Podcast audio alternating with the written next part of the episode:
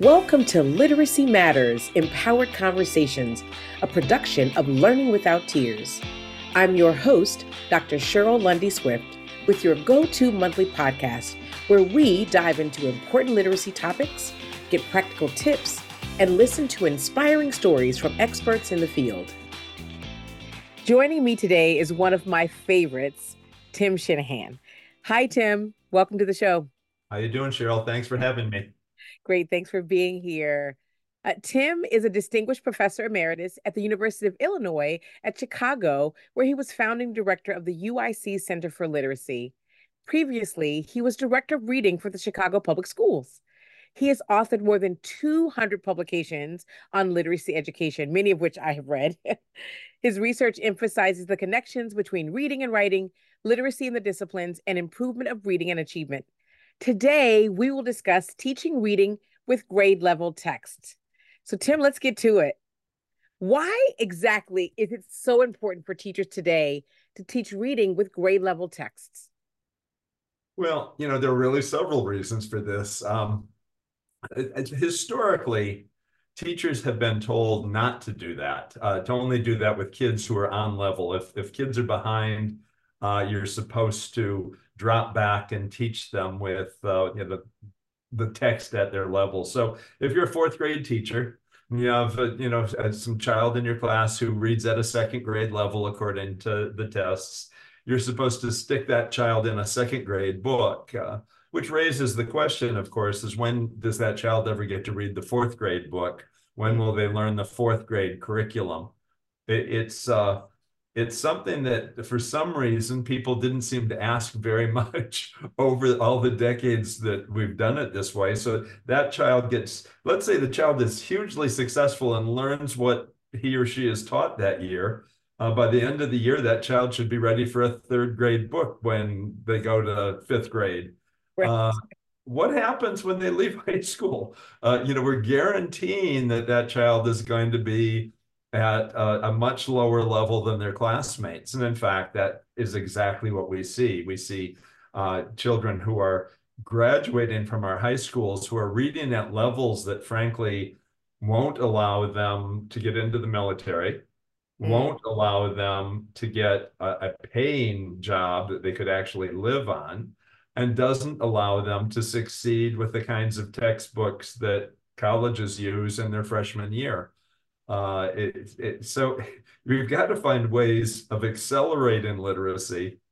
And when we look, this idea of the reading level uh, is something that for first 50 years of the 20th century, say from about 1910 to about 1950, it seemed like every school district in the country came up with a special plan of how they were going to group kids and test kids and combine kids and the the scheme that ended up being the popular one uh, was you you give kids an informal reading inventory. You figure out which level of book the youngster can read comfortably right now. And comfortably uh, in that re- in in those claims was uh, the kids would read with 95% accuracy which would mean they wouldn't make more than five oral reading mistakes for 100 words that they were reading Right. And they would be able to read that text at, say, about a 75% comprehension level, 75 to 89%, which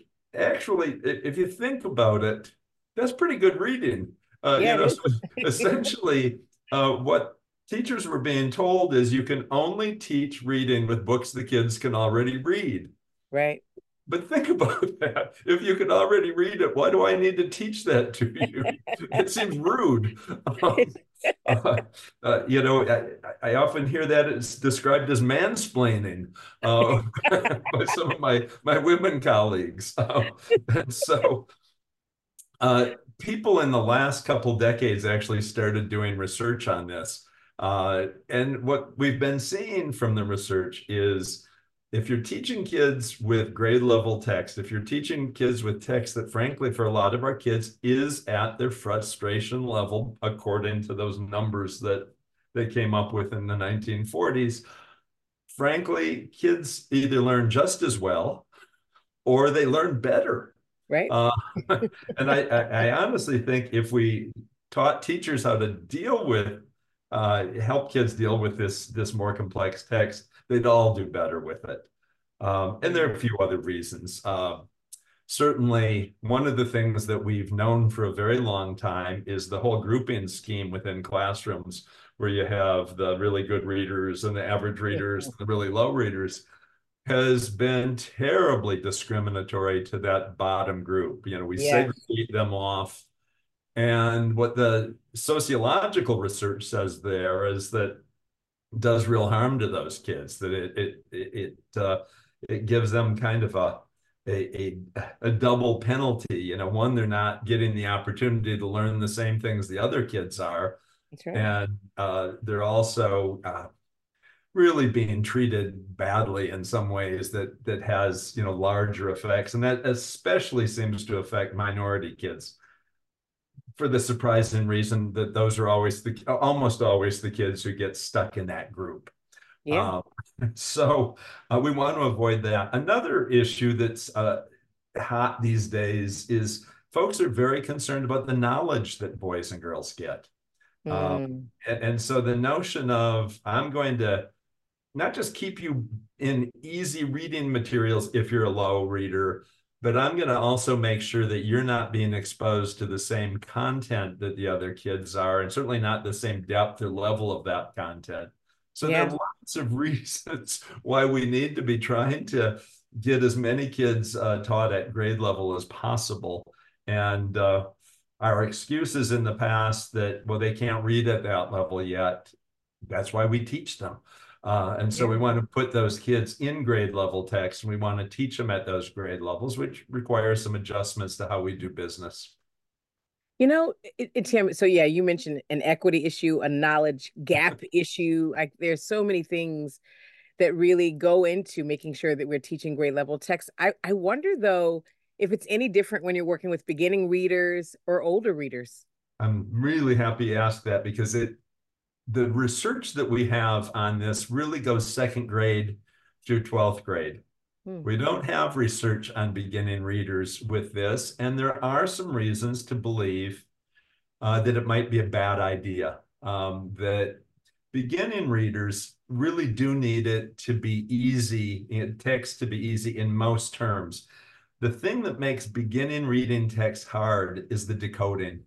Yeah. Uh, the kids have trouble reading the words, uh, and and we want them to uh, learn uh, how to decode, how to uh, you know turn turn those uh, printed word symbols into language, and and doing that means that kids have to see some words over and over again. They need to see some spelling patterns over and over again. So you get into yeah. these issues of decodability and uh, repetition. Um, and, and, so we really want to make sure that kids are are seeing uh, that kind of repetition and that kind of decodability initially, which means it, you don't want kids uh, in text where it's hard to figure that aspect of text out. And and right. so I think the safest thing to do would be to teach young readers with texts that they're going to find easy, with the exception of the decodability. And that, of course, is what we're teaching them to handle at, at those levels. Uh, in, in a way, Cheryl, I think what we actually did is we took something that was a really good idea for kids at the very beginning, and we said, why don't we just teach everybody like they're in kindergarten, first grade? which is a re- really bad idea. Indeed, so, it is the better thing is let's teach everybody at their level, but there's this exception of the beginners where we want to control that text difficulty. Um, I was a first grade teacher, and I was a first grade teacher at a time when kindergartens didn't teach reading. And, and so, you know, I was really taking kids from not being able to read to usually around Christmas time or so, they could read. Yeah. And, you know, I, we had 30 some kids in a classroom it wasn't like uh, you know everybody on November 1st could read and now we just kept going. It would be some kids could read by October 1st, some kids could read by November yeah. 1st. It, it kind of goes on all year long like that. So the notion of taking some youngster who can't read at all and just throwing them in a text because some of the other kids in the class can read. That makes no sense. Uh, maybe research someday will change my mind on this, but I think uh, please, anyone who's watching this, listening to this, do not put uh, beginners in grade level text just because Tim Shanahan said so. Put them in text that they're going to be able to read reasonably easily and that will give them a chance to learn those words and that decoding. So that's awesome. you know, I, so here's what I have to say. I know teachers now are their their ears are perking up. they want to know, well, what what exactly can I do? What do I need to think about when selecting a text and planning an actual reading lesson? Yeah, I, you know, a, a, a, lot of teachers um, think, well, if you if you do what I'm saying, then it, it, you just ignore the distance between the kids and the text, and you, you can't do that. That's not smart. Right. And so, you know, I guess the first thing you do is is you you don't uh, pick the text on the basis of its readability, but you'd like to know its readability. Uh, I want to know how much help a particular child is going to need to read this text. And so if I'm a third grade teacher, I'm working with a third grade textbook. I've checked to make sure it really is third grade level. Uh, you know, the publisher's given me the information. I'm I'm set with that. But now I've got this youngster who's a year behind. Right. I want to know, oh, look, this the book is at third grade, he's at second grade. He's going to need more help than his classmate who's reading at a third grade level. Uh, and, so that's the first thing I want to know at that point, usually people get right into, oh, you know, what skill do I want to teach? Mm-hmm. I'm going to go a different way and say, given that this is the text I want to teach, not the skill, the text, I want to go through this text. I want to read this text and I want to look to see what do I think is potentially confusing to kids? What might trip them up? What might be difficult for them to understand? It's a whole different mindset I'm, I'm making the text the center of my instruction, not, oh, we're going to teach main idea today, or oh, I want the kids to learn this list of six words. No, I want to know it, we're going to guide this kid to read this text. What's mm. going to get in the way? And, and you're not always going to get that right. You're, right. you're, you're not always going to know, but there are a whole bunch of things that can really mess you up. Um, one is uh, depending on the distance between the kid and the text, it might be a decoding issue. You might think some are going to really have trouble reading the words. In other cases, you might go, wow, I, I know the publisher wants me to teach these six words, but I'm looking at page three here, and I think the kid isn't going to know this word, and that's going to get in his way. Mm. Or well, I don't know about the words. The words aren't that hard, but this is a very complicated, long sentence that I think is going to get in the way. Uh, mm-hmm. or it's getting confusing. I can't track who, you know, they keep using he and his and him and them, and I don't know who everybody is. I, I got to track. Gee, they started out talking about Jimmy, and, and then they brought in Tyrell, and, and I'm getting confused. You know, how can I map that through? Right. And you go through like that, kind of figuring out, sussing it out, what's going to be the problem. And then next thing is I want to know what you're going to do about that. uh, you know, uh, so what I suggest that people do is a very different kind of questioning routine than you usually come up with. You know, usually it's uh, oh, we want an inference question, and we want a you know a question where the youngster can say all these kinds of things. What I want to know is if I, I want to know if you're right. You know, you've predicted that the kids are going to get tripped tripped up by a particular vocabulary word. Mm. What aren't they going to understand about the text because of that vocabulary word? Don't go in and ask the kids, "Did you know this word?" Go in and ask them the question that you wanted. You know, what's going to trip them up? Ask a question about that. Yeah. A question that will allow you to see yeah, they didn't get it. Or, gee, they did get it. That's really interesting. Let's talk about that word. You know? yeah. And so, what what you want your questions to do is to reveal what kids aren't getting, where they're getting tripped up. Uh, mm-hmm. Uh, that's what I want to know. And because I want to know that, what that means is if if it turns out that I'm right, gee, you didn't, you couldn't make sense of that that part of the text because you didn't know the meaning of that word. The word was reluctant. You didn't know what it meant. That means you didn't know how that child felt. You didn't understand why he was doing what he was doing in the next page. And it, it messed up your comprehension. So I'm not going to ask about reluctant. I'm going to ask about why he did this particular thing. Right. And the youngsters, you know, I don't know, or missed it, didn't get it. That's cool. Let's go back to that sentence now as a group. Let's read it. Let's take a look at, you know, what you didn't understand there, and we'll fix it and right. then we'll go on from there and we you know you do that all the way through the text and and sometimes it's those things you predicted and sometimes other things become apparent to you that they don't understand and you're just right. going to have to respond to that you're going to have to mm-hmm. adjust and but the point is always we want the youngster to succeed with the text they've got to do well with this but they're going to do well because of my support they're going to do well because i'm going to make sure wherever they trip I'm going to get them through that part of it, uh, not just by telling them, but that, showing them how to deal with it. Yes. So I yeah. might show them how to break down a sentence. I might show them how to use context to figure out that word. Mm. I might show them, maybe I've decided this text is really too hard. We're going to do some fluency work and then we're going to come back to reading it for comprehension. I mean, I have a lot of tools at, you know, at my disposal. Yeah. Um, the the old way of thinking of it, we have to avoid all error because we don't have anything to do if the kid gets it wrong. Here, I'm saying there, there are so many things we can do to help, yeah. but we have to know what they're getting wrong.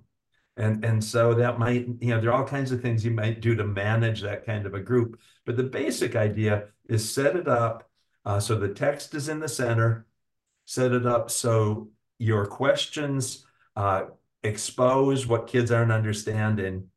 And when they're not understanding something, it doesn't just tell them, take them back to the text and guide them to figure it out, show them how. Sure. Sure. That data is so incredibly important to gather so that you can make some more important decisions. But you know, when I think about planning a lesson, right?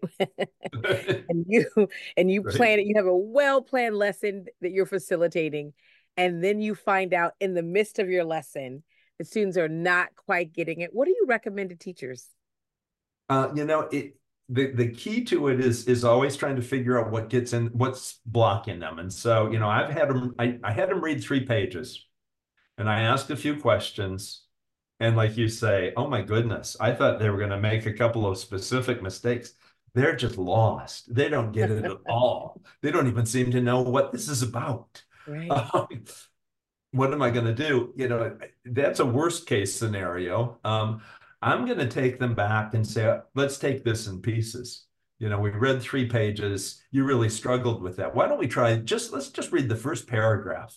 I want you to read the first paragraph, and I'm going to ask, ask you some questions. Let's see if we can figure out that first paragraph. And we're literally going to break it down and, go through it with the idea that I have to figure out what happened here. And sometimes what you're going to find out, I, this happened to me not too long ago. I was working with a group of middle school kids, and I've got a whole group of teachers watching my lesson and the principal of the school. And I've got this two classes of middle school kids put together. I'm not even sure I like working with one class of middle school kids, but two is really fun, especially when you're being observed. And I had the, you know, I asked the kids to read like two pages. And then when they were done, uh, you know, I started asking questions they're making up answers. They clearly, these kids just blew it off. They didn't read it. It right. wasn't even a case that they read it badly. They were just, we're not going to cooperate. Sure. And I explained to them that, uh, you know, they had embarrassed themselves and embarrassed me a bit. And I wanted them to go back and read it again.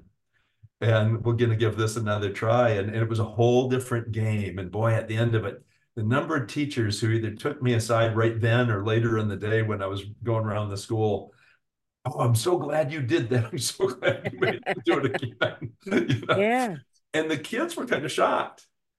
Clearly, they played this game with other teachers and it got them out of something, or they did. So there was a case of, we're just going to do it again. I want to see what you can actually do. Mm. And, uh, you know, not trying to hurt their feelings or, oh, this will show them uh, you know, I can't teach you unless you read this, and I need you to read this, and let's not mess around this time. And and boy, it was a whole different game. Yeah. so so this notion of kids are their lessons can go bad all kinds of ways. You have to remember your your job on this one is to teach kids to make sense of this text. And so always think of you can cut it down to a, a piece of text that is is small enough that the kids can scale it and that you can see what's going on. And of course sure. sometimes that is what the problem is. The kids can't they can read but they wear out after a page. Stand you ask them to read three pages they fell apart after the first page and just gave it up and, and now are giving you nonsense answers. Uh, gee I, i'll cut it back to a page and then next time it'll be a page in another paragraph and then it sure. might be a page and two paragraphs and then it might be three you know two pages and so on.